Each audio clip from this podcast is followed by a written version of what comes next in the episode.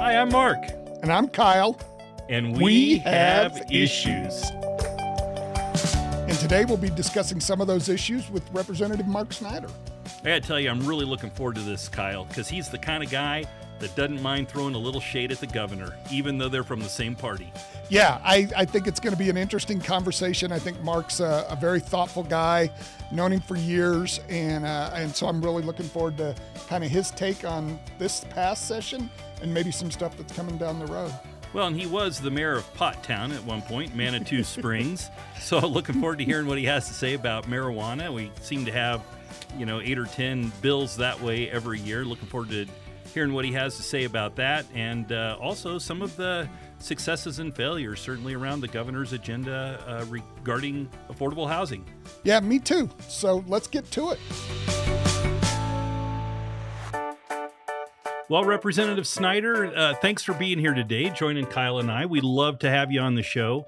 Um, I understand you're an attorney, so lawyer, politician. Where did your parents go wrong?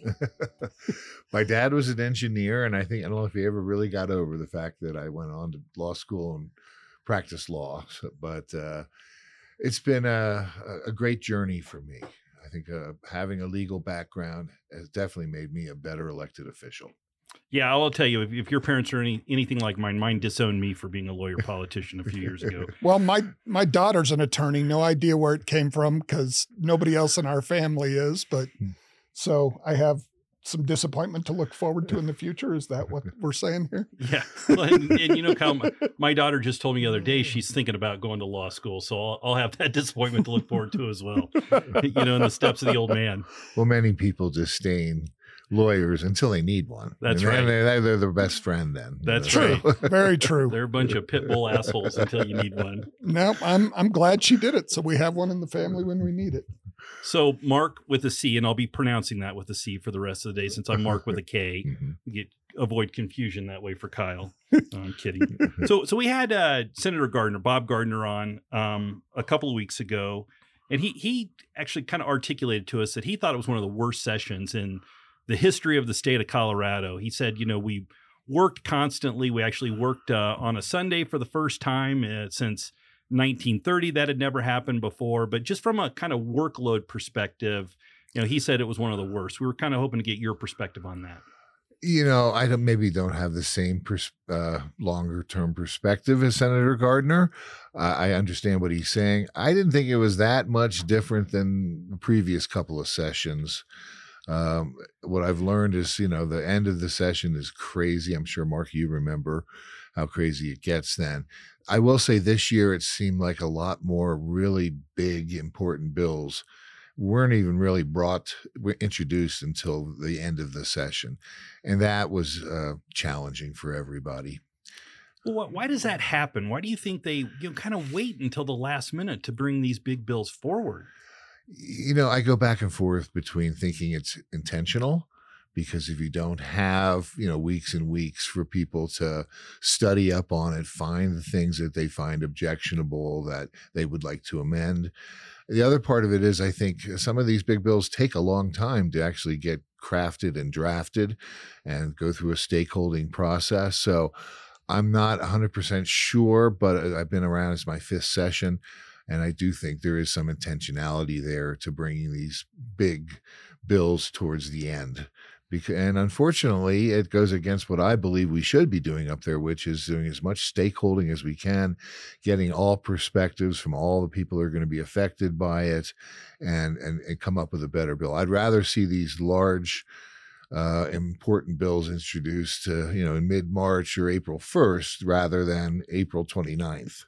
Yeah, I mean, you want to try to get to the right uh, answer. uh, That's for sure. And I, I guess the the issue here becomes, and maybe our listeners don't understand this: the legislature meets for a 120 day session, right? Yes. And then after it's over, that's it. You can't uh, extend it. You can't move forward with that session. If if the governor wanted to um, have a special session, the regular session would have to end. Every bill that was on the calendar would die, and then you'd have to start a special session over after that, right? Right, that's correct. And we did have a special session back when KC Becker was our speaker. Um, she was a pretty, pretty tough speaker. So I think she was willing to stand up to the governor's office and say, we have a lot of important work to do. We need to be a part of it. And so we did come back, I believe, in December and had a special session. But, you know, there is the theory too that if, you know, really big bills, especially ones that the governor's not maybe in favor of and likely to veto, there's a, a, a, growing movement to get some of these bills through and pass both chambers early because once it goes through enrolling and goes up to the governor's desk during the session, he has 10 days to either veto it, sign it, or let it go into law. And so, what happens at the end of the session, and I, I experienced that this year, um, you know, the governor a lot of times doesn't really take an interest in a bill till the session's over or until it comes to his desk, and there's nothing we can do. Yeah. So I had a credit, uh, casino credit bill that I was on, and that's what happened with that. So I got that dreaded call from the governor's office saying, the governor would like to have a Zoom call with you. And that to me, I knew what was coming. But there, you know, once and then he says, Well, I have this problem and this problem. Well, if I had known that back in April, I could have amended the bill or found a path forward that would have satisfied the governor. So it's a little frustrating to have your bill vetoed after the session when there's really nothing you can do to yeah. change it. So, here in a little bit, we'll get into some of those bigger bills that might have come forward or whatever. But maybe to start with, what let's talk about some of the bills you carried this session. What are you most proud of? What uh, how do you feel like your your priorities were held up? You know, I one one thing that's been a constant for me since I've been uh, in the legislature is wildfire mitigation and prevention. And having been mayor of Manitou Springs during the Waldo fire in 2012, um, that has been really near and dear to me because I saw firsthand, and nothing thank goodness, burned in Manitou Springs during the Waldo fire. Our problem started when the fire went out, and we had two years of, you know, just awful flooding and mud yeah, flows and debris that. flows. I think we had 72 buildings damaged and a dozen or more homes completely swept away. So that's been a real passion for me. I've served on the wildfire interim committee, was chair one year, and have really learned a lot in that space. So the three wildfire bills I was on this year. I'm very proud of those, especially the uh, home hardening. Which is, uh, I know there was a bill that passed this year creating a new kind of a new building code for the WUI, which is not defined in statute anywhere. Well, and, and, for listeners, explain what WUI means. Uh, there are yeah. a lot of folks that, yeah. that, that, don't know what that means, including Kyle and I. So no, actually, well, I do know what it means. So shockingly, so the, shockingly, one of the few things I know. The WUI is the Wildland Urban Interface, and it's pretty commonsensical. I mean, where development encroaches up into the forest, into the heavily wooded hillsides, foothills you know, those are the areas where we're going to have the biggest loss of property and then perhaps even loss of life, which most of our fires, at least we have, seems like at least two people lose their lives in those yeah. fires. Um, so there's a new WUI code board, but that's a that's a multi-year process to get you know all the stakeholders together. Try and I when I back even when I served on the regional building commission, I know how difficult it is to update a code and to write and insert a new code and it's a multi-year process with a lot of stakeholding. Each one of the groups, from electricians to plumbers, want to meet and have their own issues that they want to deal with. So this year, I, I came up with a different approach. I thought that if we can make it uh, build the demand side, because the the technology and the the building materials have caught up with the need. You know, a few years ago, it was much more expensive if you wanted to build a wildfire resistant home or retrofit a home with wildfire uh, resistant materials. But because there's such demand now, wildfires have been such a big part all over the West, especially, those prices, uh, the supply has increased, the prices have come down. Now it costs about exactly the same to use wildfire best practices uh, fire resistant materials as it does to do a traditional build. So I thought let's let's build a promotional campaign. Let's get the word out to home builders, home buyers. Uh, that you know, for the same price, you can take steps that can greatly increase the chances of your home. Well, yeah. There was some opposition to that bill, right? Like I think El Paso County actually opposed that bill or took a opposed position. I could be wrong about that. But I was a little bit surprised by you know how the line sort of drew up on that one. You know, I assume there would be uh, a bit of a partisan divide on that bill. You know, hey, we're uh, introducing legislation that's going to actually uh, increase the cost of housing at a time when we're trying to make housing more affordable. That was going to be a big issue. And I think that there were some more conservative areas that sort of took that approach and said, we oppose the bill because we don't want to see the cost of housing go up. But I was actually surprised at some of the people that I thought would be in opposition to the bill ended up supporting it. So, for example, Grand County, who, you know, their entire, um, you know, any urban area they have within Grand County falls within this interface that's not very well Mhm. defined, and they actually supported the bill. They did. And you're right. There was some opposition there originally because we are desperate. We're in such a housing crisis now. Anything that would increase the cost of developing housing has to be really looked at. And I, I think we tailored the bill to a lot, allay a lot of those concerns, uh, pointing out that this is, you know, a demand side thing. And one thing I know about builders is they'll, they want to build what people want to buy. So if we can build that demand side, use the market in our favor, to create such, such that folks want to build a home, they're insisting. We we want these best practices, these best materials. We want to design, we want to use materials that will give us the best opportunity of surviving through a wildfire event. So I think uh, that came around quite a bit. Uh, some of the opposition really sta stood down. And I think what's important to recognize is even though we're only starting this program off with a hundred, I think it was a hundred thousand dollars to get it started.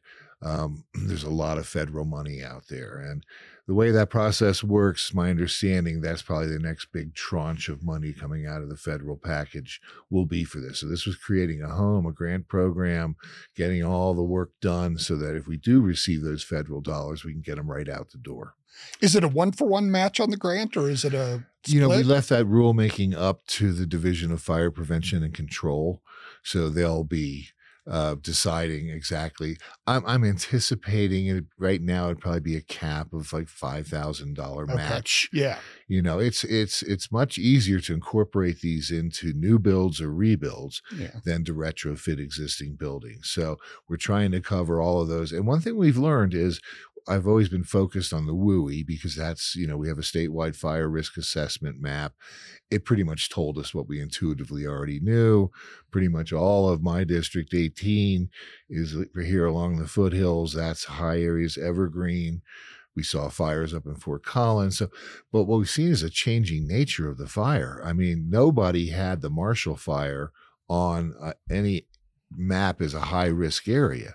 And I think even down here in El Paso County, we've had some 40 or 50 brush fires Yeah. that they've been able to contain. But, you know, I worry we're going to have the same, you know, factors appear here with 100 mile an hour winds. And so I think we have to think even broader than just the specific WUI, still our highest risk areas. Yeah. But I think we need, that's why this program is open statewide. It is not tied to the fire risk assessment. It's one of the factors that fire prevention and control will use. But I think uh, in a wet year like this, it's time to double down and really get ahead of it because we know we're going to be back, you know, six weeks without rain and we're back in the same spot we've been in many times before. High red flag days, high fire danger. And so, So, so a lot of great work on wildfire mitigation. Which, by the way, I think we met for the first time in 2013, touring after uh, the floods related to um, that's right. uh, the burn scarf. You remember uh, I was down with the DOC director and with the lieutenant governor Joe Garcia at the time, and I think that's Yeah. you were still the mayor of uh, Manitou Springs. But but anyway, on on uh, uh, on- on one hand, you're working on all this wildfire mitigation, and in another respect, you're working on starting a lot of fires as well, right? You're doing a lot in the uh, marijuana industry, isn't that correct? you, you are absolutely correct. And I, looking back now after completing my fifth session, uh, you know, I know when I came into the legislature, it was not my intention to carry a lot of cannabis bills. Um, and of course, you know, cannabis is regulated ultimately by Department of Revenue through their marijuana enforcement division. And I'm chair of the finance committee this year, and we are the committee of reference for the Department of Revenue. But even prior to that, um, I think with my local experience going through the pot wars, so to speak, with the passage of Amendment uh, 64 in 2012, and then that being by, by- by local You experience, know, you're talking about being the the mayor of being uh, the mayor of Manitou Manitou, Springs. Springs. the only community, only jurisdiction in El Paso County that has authorized recreational sales, unless that changed this year. Palmer it Lake. did Palmer Lake. Palmer Lake. Yeah. Yeah, that, that Palmer was their, Lake.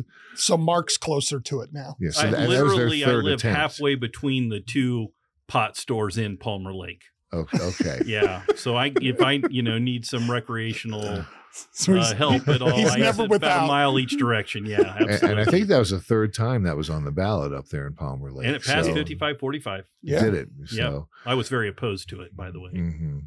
I actually support recreational marijuana. So that's one area where Mark and I are a little different. So Well, I have to admit, in 2012, uh, as mayor, they came to me and said, "Oh, we want you to endorse this ballot measure." And I first thought it was a solution in search of a problem, because to be honest with you, if somebody wanted to get a bag of marijuana, it wouldn't take them more than a half hour in most cases.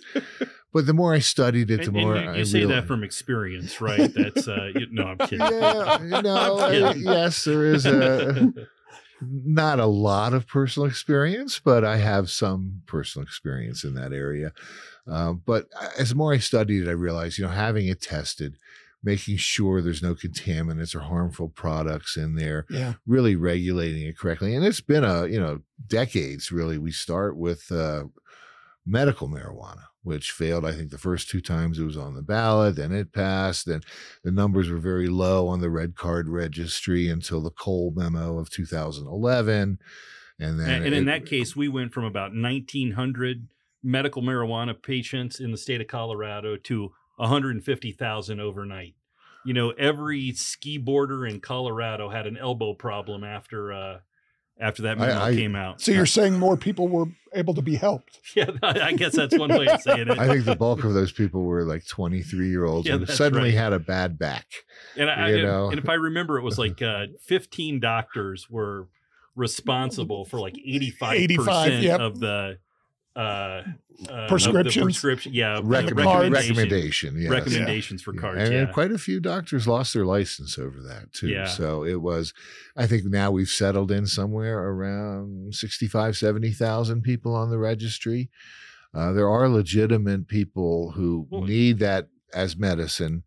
Um, and, you know, I hope we could get back to serving only people that have a true medical need. Right, and who'd want to be on the registry now and have that tracked Yeah. by the government when they can just go purchase it recreationally uh, by my house? right and you, and it's costly i mean i think you pay $400 a year to maintain your registration and you make that up depending i guess on the volume of purchases you make but the price is much reduced and the taxes are Yeah, the no taxes practically non-existent medicine, yeah. so Yeah. um, but it's i think it was uh, an area that i kind of evolved in my thinking on and as mayor of manitou people don't remember this but we had a ballot petition citizens petition circulating that would have allowed an unlimited number of stores anywhere in our commercial district including our historic downtown. I, I thought that was uh, and i called it the worst idea since gambling for manitou springs. So i think through our process we we, I think we had seven applications. Four of those were ripe to be heard, and two of those succeeded. So we ended up with two stores in Manitou Springs. And there was an effort just last year to add a third store that the voters resoundingly rejected. So I think we've come to a happy place. It's, Yeah, it seems like it's a good good size match up there with the number of stores. So Yeah.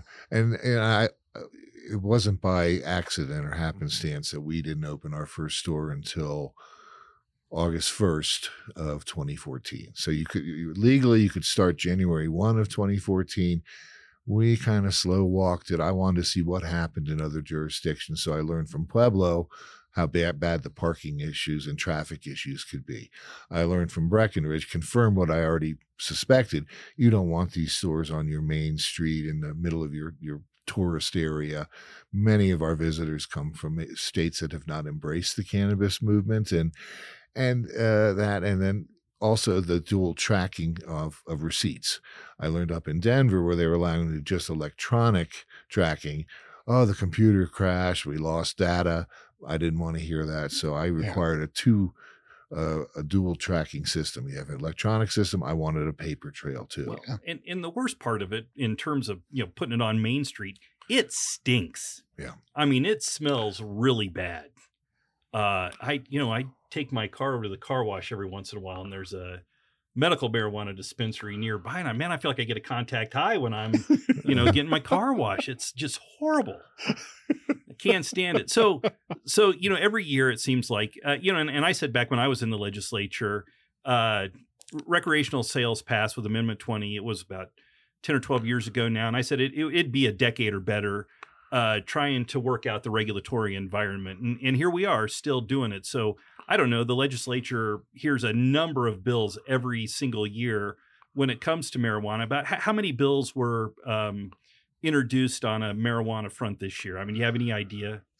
Just off the top of my head, I would say half a dozen every year uh, that related to it. I had a bill a couple years ago, which kind of a cannabis omnibus bill. So I tried to put the whole all of the issues and all the outstanding concerns and stuff all together into one package I worked with the marijuana industry group and with social equity applicants, uh, the, the MED. They actually were the ones that came to me and said, we need more guidance on where we go from here. Because, you know, when we first started, we were the first or one of the first. We had a thriving marijuana tourism industry. We had people coming in from out of state. We had bus lines that would take people around. But now we've got what, some 21 states have legalize recreational marijuana. So I look at the Colorado industry as, you know, they they bore the brunt of being one of the first. And we put them through an awful lot of hoops, made them do everything from security cameras to testing requirements and all kinds of things. So I wanted to kind of bring it all together. but I think the governor, he was not enamored with that bill and ultimately I had to postpone it indefinitely. Um, Which means you just kill the bill for the year. Right, right. And so I, I passed through the business committee 10 to 1. And so I guess that was one of those circumstances where the governor reached out to you and said, Hey, I don't like your bill. You better kill it on your own, as opposed to saying nothing and then vetoing it later. I'm not sure he told me directly, but when you have the director of the Department of Revenue, Mark Ferrandino, Phil Weiser, the Attorney the General, and the head of the Marijuana Enforcement Division, Dominique Mendiola, all signed up to testify in opposition, that's a pretty big tell that, that the administration was not in favor. Um, but I look at this industry like I've looked at several other industries is once it's legal, it's been approved, then it's another Colorado industry. And my job, part of it, is to promote Colorado industries. So we have finally opened it up. We allow for out of state investment into into cannabis businesses. Um, we've done a lot of things to make it competitive in an increasingly competitive market. So, what are some of the things? I, you know, I'm guessing the half dozen bills this year. Some of them pissed off the marijuana industry, and and some of them, you know, caused people to light a bowl in your uh, honor. um, what you care to talk about uh, legislation this year that way? Sure, and and you know, I, I think te- people tend to think about the laws that are passed and changes that we make as being, you know, promoting the industry. And that's true to some extent. But there's also, you're always finding loopholes that people are able to um, do things that we we don't want them doing. So, and if there is an industry where they can figure that kind of stuff out, it's potheads. They know how to work around the law better than anybody I know. Yeah. So see, it doesn't mess with cognition the way most people think it does. Uh, only if you're under 25. but you know, to their credit, they recognize that they want to have a well-regulated, well-policed industry. Yep. It's to their it inures to their benefit to have that that type of system. So one I had the worst title of the year was embargo and destroy marijuana. But that was really uh, an administrative bill where we have a, a loophole where if your product has been deemed um, not for sale, whether it's for health reasons, contamination, mold, um, which is a big problem with marijuana, or can be. Right? It is. It is. And, and mites, I think, uh, is a big issue as well. Well, you can imagine a grower. They, you know, especially if an outdoor grower, they have one one season. Yeah. You know, they got to go over throughout the summer and they have, you know, a lot invested into that. And if that crop is contaminated or not salable, then, you know, that could be a real problem for them. Of course, we originally started out stores had to grow 80% of their own product. We've loosened a lot of those restrictions. I think that's actually fully removed now.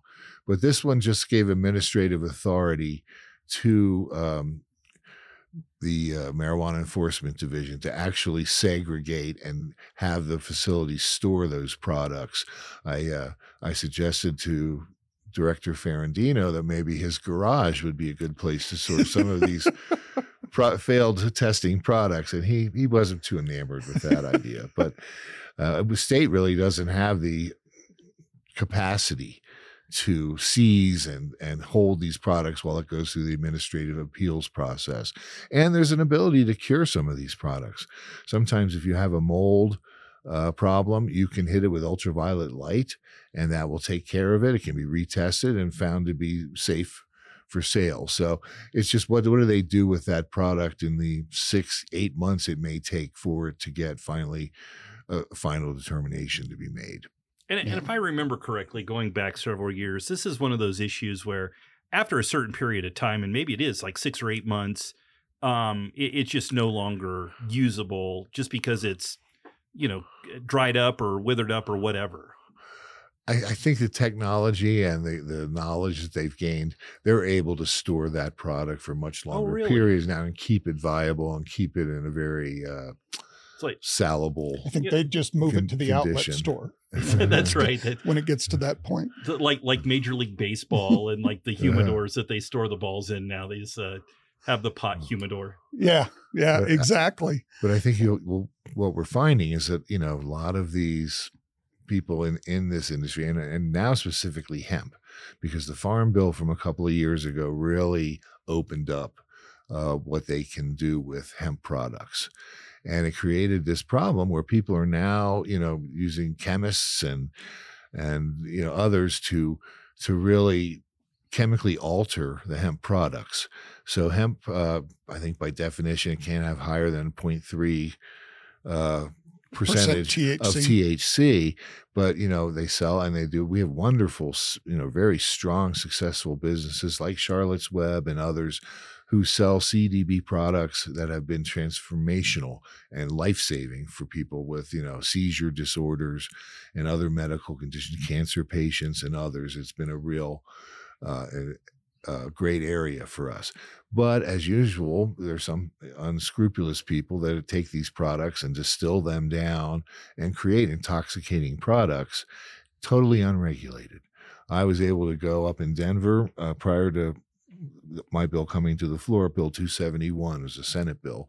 Um, and it sought to really regulate that market. And we took it even further in the House. We put amendments on there that really restricted it. Started out at 2.5 milligrams of THC per unit, a gummy or whatever.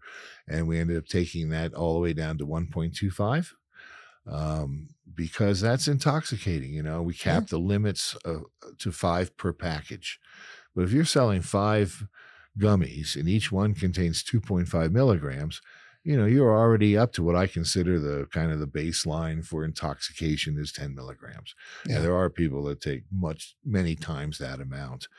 Um, so it was a very, it's a very difficult space because we don't want to encrimp, you know, impinge upon the ability of legitimate health businesses be able to sell their products. At the same time, we had to get rid of these unregulated, unstudied, Yeah. dangerous products. So. And and I, I think it's all great. Like I said, I'm supportive of recreational marijuana being legalized and and obviously a lot of regulation to it and everything. But it's still in the context of the overall economy, it's still a pretty young industry, even at 10 years old. So I, it doesn't surprise me at all that there's going to be, at least for a few more years, probably loopholes here and there that are trying to get Yeah. filled, and and then as the industry matures, it'll it'll settle in with kind of all the correct regulations and and you know, I mean, alcohol's been around for hundreds and thousands of years, so probably went through all of those kinds of things way Yeah. you know over a century ago. But yeah, I, I- I kind of I liken it a lot to alcohol, and I mean, if you look back over history, maybe what forty or fifty years ago, uh, the presumptive limit for driving under the standard of alcohol was like 0.15. which now is all you know twice the legal limit. Twice. You know, because as as we've uh, gotten more data, as we've studied it more, as we've understood it more, that limit has come down and down and down. And I, I think that's you know exactly the point you're trying to make here, Kyle, which is you know, hey, it is going to take a while to get this right. Yeah, because they, they, I mean, I think they're still working on, you know, really, really effective testing from a like from a driving standpoint. When somebody's under the influence while they're driving, is being able to monitor that better. Um, also, you know, there's lots of issues with employment that you know THC stays in your system a lot longer even after the effects have worn off. And if an employer's doing drug testing and that pops up, so I think there's still some things to be resolved and looked at. But I, I Well, you know how you I'm can tell a see it. stone driver on the highway. They're the one in the right lane going 50 miles an hour with both hands on the wheel. Wait, so you're saying my grandma was stoned for the last 10 years of her life? Whereas the drunk driver is probably the one going 85 miles an hour, weaving in and out of lanes and, you know, driving like a maniac. But no, I say that tongue in cheek. Yeah. I think you're right. There's a lot more that needs to be learned. And, and, you know, I think depending on where you come from, the statistics can be used in a favorable way for your argument. So people will tell you, well, most of the time people get pulled over for DUI. They have alcohol and oftentimes they have cannabis and their THC in their system also. Yeah. So I think we still have to try and figure out. It's really hard because people build up a tolerance. And especially people with medical cards and others, they may be using, you know, many times the amount a recreational user would, but you know, they need that for health reasons. Should they be behind the wheel? Probably not. Yeah. You know, so there are challenges. We did the big bill, I think it was last just last year, that regulated the sale uh, using the red card to minors. And, you know, because that's where we're seeing the real problem. Youth brains, uh, now studies say they keep developing till age 25. And I think we really have a, don't have a full understanding of what it does to the teenage brain, to, especially with the higher concentrates and the higher percentages of THC in the products now. This is not the trailer weed that many of us uh, were first exposed to many years ago. This is much more powerful. And Yeah. so I think we need to keep working at it. Um, I agree. Wow, trailer weed. I haven't heard that reference in a long Well, I, grew, time. I grew up in Kansas. We called it K weed. So it was, it was uh, mostly what was found in the ditches. yeah, that's growing around. when I grew up in Illinois, it was ditchweed. Yeah. ditchweed. Yeah. Yeah. Between the, you know, like, you know, cornfields and Yeah. fields. Had to smoke like a hay bale of it to. So, Well, do you want to jump into some of the bigger issues from the session? yeah, here here's one of the things that that I, thought was incredibly fascinating about the legislative session. It seems like the the governor's sort of uh, keynote area of interest, we'll call it, was affordable housing. Um, I mean, he talked a lot about it uh, in his opening day speech, and then he ended up introducing it.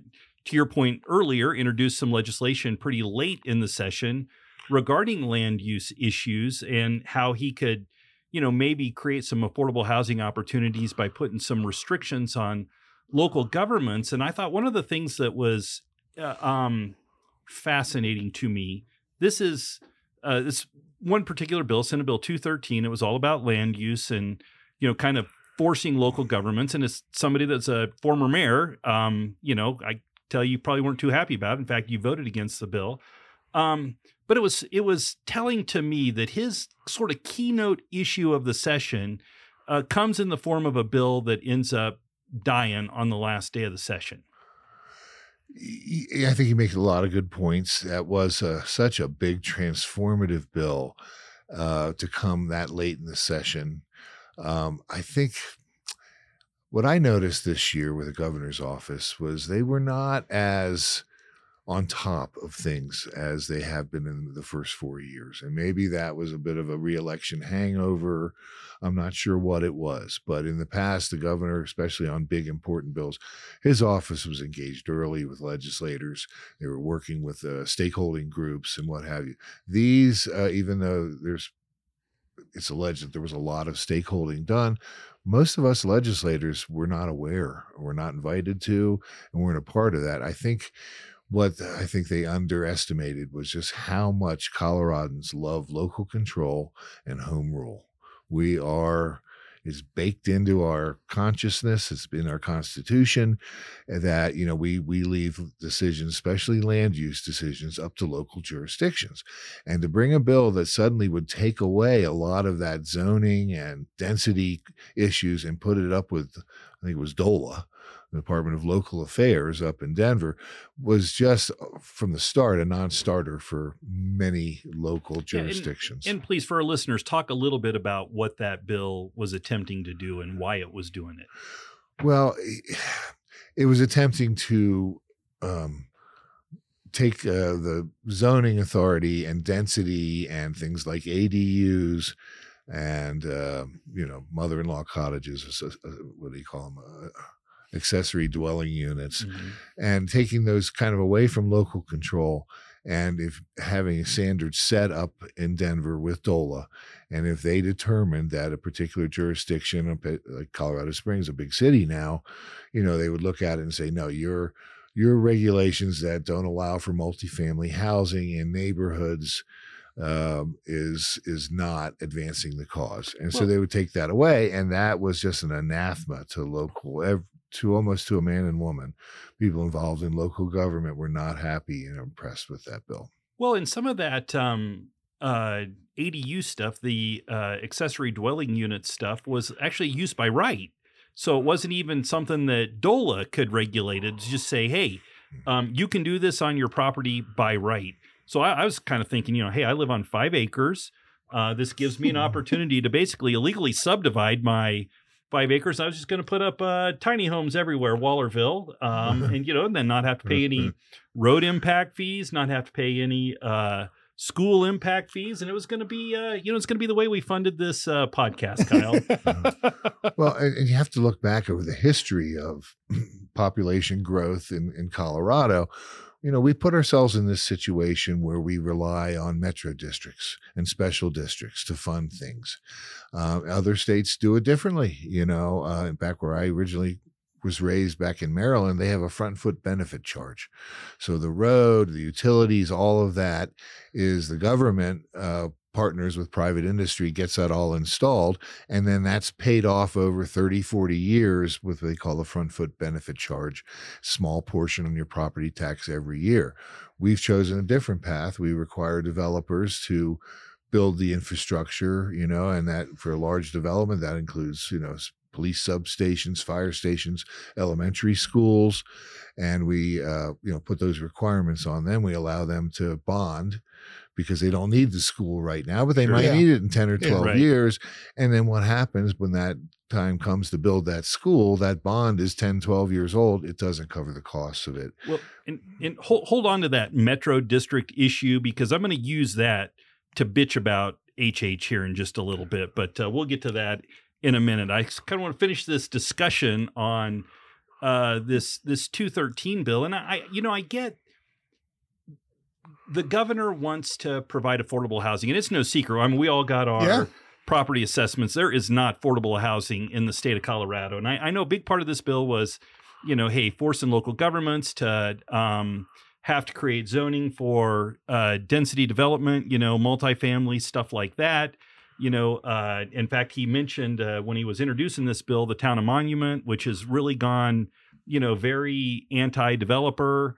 Um, you know, they only want million dollar homes on one acre lots. You know, they don't want to be doing density development there. But but I, I get that I get that the governor's trying to solve a problem. I, I do, and we do have a significant affordable housing issue.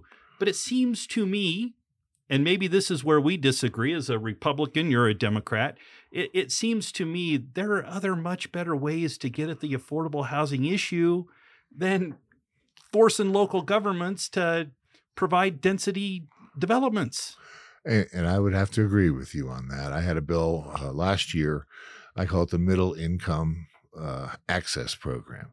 So you have a couple, both working. Maybe she's a school teacher, he's a firefighter. Make good salaries. The rule always was three times your gross salary. That's what you could afford.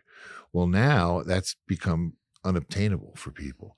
So I think I don't think the government, uh, state of Colorado, is ever going to have the resources to solve our affordable housing crisis. But we can be strategic in how we invest in what we do. So if we can bridge that gap for people, and I think we have everything has to be on the table. I mean, construction defects blessedly was resolved Definitely. prior to my getting to the legislature because Oh, Yeah. you know but i think it's time to maybe look I- at that less than 5% of our housing new builds is in the condominiums Yeah. and condominiums are often the, the very easiest and first way for people to get home ownership Right. and start building equity and the fact that we that uh, builders won't build condominiums because of our you know overly litigious laws in Colorado is something. And Senator Gardner and I have been talking about that, and it's Representative Bird is another. We think it's time to revisit that and see what we could do. I think nothing that else, would be great. I, right- I think that would be a great first step. and give give the builder a, a, a period of time to repair. Yeah. You know, because right now they can file these lawsuits. If you build a 30 unit complex and one is found with a construction defect, it's assumed that all 30 of them have that construction defect. And not only can you sue the the owner of the land, the developer, the drywaller, the electrician, everybody that worked on it. Habitat for Humanity was sued as a property owner for building a low income uh, affordable housing o- on a property that they owned. It was found with a construction defect, and, it, and they had to spend twenty thousand dollars to get themselves removed from that suit. That's just uh, not the way we should be approaching this. Do you think another version of this bill is going to come back next year? Or do you think it was a the opposition was so resounding that it might go away? I think some version will come back, certainly. Uh, hopefully, with lessons learned. Well, they got to stakehold it. I mean, that's got to be the deal, right? They got to reach out to these local governments to figure out what they can live with. Well, the other thing I'm thinking might happen is you're going to see some of these local governments take it on themselves the way they want to do it locally so that there's no need for it at the state level. So I think one positive thing from it, I think, might be that it's elevated the conversation. Who knows? I don't know if Colorado Springs or any of the local communities are, are looking harder at some of these things. Yeah, here, here's what I see as the problem with that. It's not it's not the governments themselves that are the problem. It's in a lot a lot of circumstances it's the constituencies that show up to the meeting, Mhm. right? Everybody wants affordable housing just not in their backyard. True. You know, when I was a county commissioner, I learned two things about people that live in eastern El Paso County. Number one, they want to live absolutely free of government interference in their life, but they're good if you check in on their neighbor. Don't look at the junk cars on my lawn, but by God, that guy over there is doing something wrong and you need to regulate him. Don't regulate me, but regulate my neighbor, right? That that's number one. And number two, here's one thing I know about every and it and, and this transcends El Paso County. Um, everybody wants their house to be the last one built.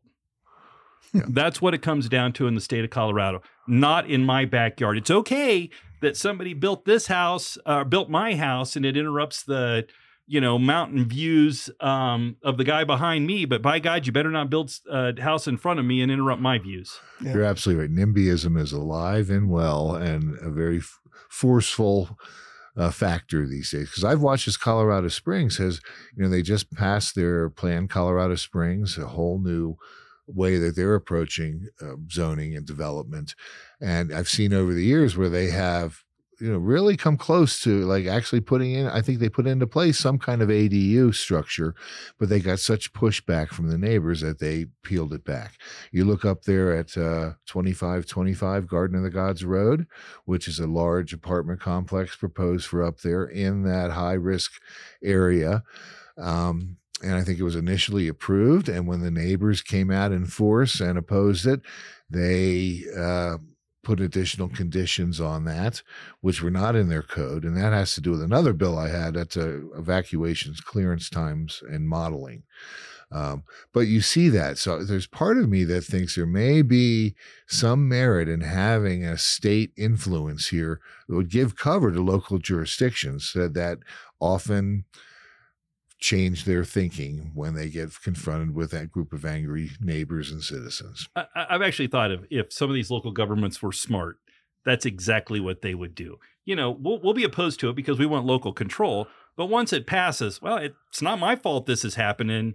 Call call Exactly. Governor Polis. Yeah. He's the one that did this, not me. You know, and a lot of people you you talked about the that Garden of the Gods uh, project. You know, a lot of people say that's part of the reason that uh, Wayne Williams isn't the mayor of Colorado Springs now.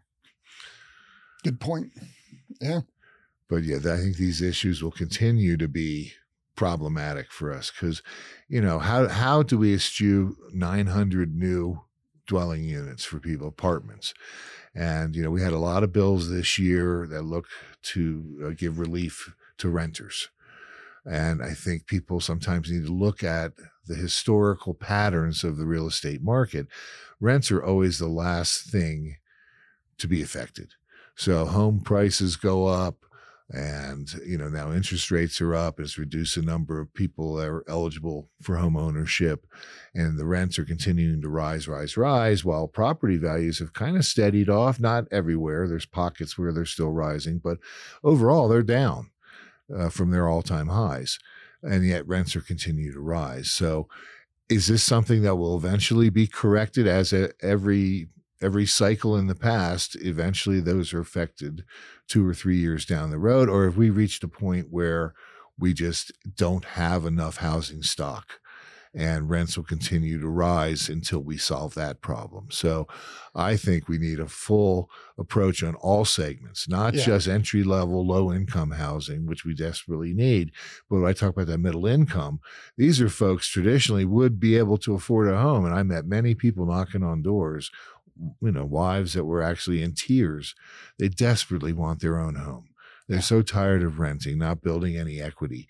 And so how do we solve that problem for those middle income folks that are just getting further and further away from home Mhm. ownership? That's where i think strategic investment with the government and oftentimes if the government can help pick up the land costs that can be what really makes a project go forward and uh, the developer will commit to uh, lower prices um, in exchange for what they receive on the front end. So Yeah. I think no way we can solve it all with state budget, but we can do strategic investments that can really move the ball. And there Yeah. was a bill this year that created some grant opportunities that way, Mhm. right? For local governments to be able to invest in, you know, as long as they're Mm-hmm. creating, I think it was like 3% of their inventory is um, affordable housing, then they can apply for some state level grants to help push this issue along. We removed growth caps. I think there were only two jurisdictions that had put in a 1% growth cap, but those have a real negative effect, not only on, in, in say, Boulder, but then outlying jurisdiction, the pressure's just ramped up on them. Mhm. and that's having people live further and further away from where they work and it creates you know uh, kind of a cascading uh, series of problems whether it's increased emissions from all that traveling more more wear and tear on roads Mhm. so i think that was good we had other bills like the right of first refusal um, for governments to buy up a property I I think there's something there. This bill, I didn't think got us where we wanted to be. So the governor vetoed it. Um, so obviously it made it through the House and the Senate. Governor vetoed it. What was his main reason? I mean, one of the things I, I, I mean, I don't know if it's this bill or which one, but obviously your party has an ex- pretty strong majority at the state level. So House, Senate, governor, everything. I, I mean, did the governor think maybe it was a bit of an overreach? you know, I, I'm not sure I read that the uh, veto statement, and they're not always as informative as you would like, to be honest with you. Um, I think this was one where, like I said, there's there's something worth pursuing here, but I think to, to do that uh, would be so disruptive on the the economy that we have now. So if you're Yeah. going if you're going to sell a property, a, re- you know, apartment complex, let's say, and buyers all know that the government has this right of first refusal, that they can pick it up for that price. They're not going to be interested. They're not going to want to be entangled. They're not going to be held up for six months while city does its due diligence and decides whether they want to exercise that option or not. Yeah. And so I think the chilling effect it would have had on the normal course of commerce in this area was probably what overrode the benefits of the bill for the governor. Yeah. Yeah, and I I always thought that was I I kind of have jokingly said about that bill it was the dumbest bill of the session. It just it, it, I mean I, I sort of get what it's trying to get at, but man, it was just an inappropriate way to go after it. I mean, to be able to hold up a private sale, you know, I've got a apartment mm-hmm. complex that's got five units in it, and I want to sell it to you, Kyle. Um, the government can literally hold that process up for nine months. You know, meanwhile, I, I'm, I'm trying to figure out how to get out from underneath this thing. Maybe I can't make the payments. Maybe that's the reason I'm trying to sell it in the first place. You know, and uh, I'm going to go bankrupt if I can't sell it for the next nine months. I, I'm a big believer in the free market, and I think we need to always recognize that. And the things, the legislation we're going to pursue needs to work within that system as opposed to just And- run an end run around. Same thing with the uh, just cause eviction. You know, I understand what the bill sponsors were trying to do, and to give them credit, they took a lot of amendments, several of the ones with that I drafted on behalf of single family homes for mil- military community down here, which they don't have a lot of control where they're going to live. They're kind of told you're moving here and you're moving back. So they're going to rent their house out while they're going to be gone for two years. And then they want to come back and they have to go through this forced association where they're required to rent to somebody or pick up the cost of three months' rent somewhere else for them. So that was a bill that, even though a lot of work was done, I had two main issues with that that were not resolved, and that died in the Senate. So, just in our, Okay. our last couple of minutes here, um, we want to talk about um, some of the stuff moving forward, looking forward. You have Proposition HH, which is going to be on the ballot, something the uh, legislature passed to get us there. And what that does is kind of um, there's a, a Tabor refund coming up uh, from the, the state, and the governor says, Yep, we want to do the Tabor refund, but we do that based on property values. And so, you know, currently the way it's structured, if your property is valued at a, a, a higher amount or you pay more in property taxes, you get more of a Tabor refund. And HH purports to equalize all of that out. Uh, do I have that right so far? Yes. Okay. You know, my issue with this is is kind of what you're saying about metro districts. You know, we always talk about metro districts in terms of, hey, we're going to be building new housing, that new growth has got to pay for itself. So I live in a fairly new house. My property taxes are a lot more than, say, a house of similar value in an older area of Colorado Springs. But just because, you know, that metro district has to pay for itself. So in one circumstance, we're saying, you know, new growth, you got to pay for yourself. So so if you uh, incur extra taxation, that's okay. But in this circumstance, well, we want to treat everybody equally. So even if you have a house where you pay more, we're still going to equalize it out and give everybody the same refund. What, what do you have to say about that? I recognize it's it's regressive, I guess, for lack of a better term. In a better world, we would have. Some people would describe it as structure. socialistic. well, and to the governor's credit, when he first issued the refunds, uh, it was just last year, I guess, where instead of basing it upon the collections and how much people pay, we made it flat across the board. So that was kind of a band aid as far as, you know, making it a little more equitable for people. So if you had, even if you paid more than the refund amount, uh, you would have been entitled previously you would have been entitled to more of a refund. This i thought was one way to just kind of blunt the regressive nature of our tax structure Except I'm going to need an ADU to pay my property taxes now. well and that is a problem and i have to say, or say seven of them. Yeah, you or know, seven. on, Yes. on the finance committee in the house we had several bills uh, particularly one from representative Frizell from up in douglas county former assessor of douglas county that would have capped uh, increases in the assessed value at 5% for the next two years and but you know we were being told all along oh no there's a big package coming and it's going to be really good and transformational. So we were waiting for that. I have to admit it was not as impressive when it was finally read the last week into across the desk the last week what they were doing with that. There is real relief in there uh, that, that will be effective for a lot of folks but a lot of people are still facing 100% increase in their assessed value or 80% Yeah. some really big numbers out there we did pass a bill that kind of codified that I think county commissioners had already was the ability to low, temporarily lower their mill levy. And I'm not sure what years you served on the county commission. 2004, El Paso County commissioners lowered the mill, but made no provision for bringing it back up. And so when you're times are booming, seems like a good idea. Times Yeah. don't always boom, but Yeah. they had no Sure. ability to bring that back with Douglas Bruce. Bruce breathing down their neck, saying "You- any increase has to go to the voters. That's the ratcheting impact of Tabor. Absolutely a problem. So we, Yeah. we we passed a bill this year that allows for that temporary reduction, and I think for it's a very localized. What areas have had the massive increases? The resort communities certainly have seen a lot of that too, but I'm hoping that that local level ability will will give additional relief to property taxpayers because you know if you're going to get a windfall the county can say, look, we don't need this two extra two hundred and twenty million dollars. Yeah, we could use it, Yeah. but you know, our, but we're budgeting out with our five year plans and what have you, so they can lower that mill to meet what they what they need. Yeah. Yeah.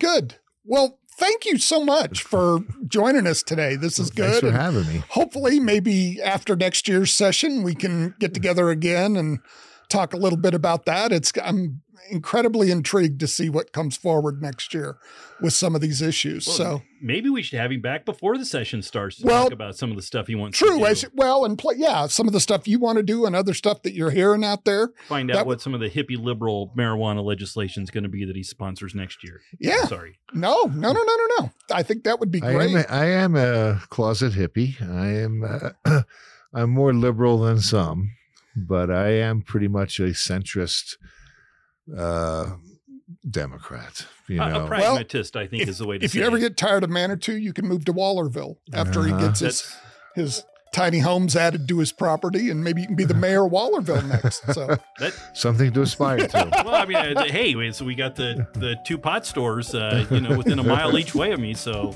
you'd bring some experience. It doesn't pay well though. No, does. no. so, but thank you for being here. Really appreciate it. Well, it's been enjoyable. Thank you for having me. For listening to We Have Issues. Special thanks to our producer Ted Robertson. I'm Kyle. And I'm Mark. And boy, you're right. We have issues. Tune in next week for even more.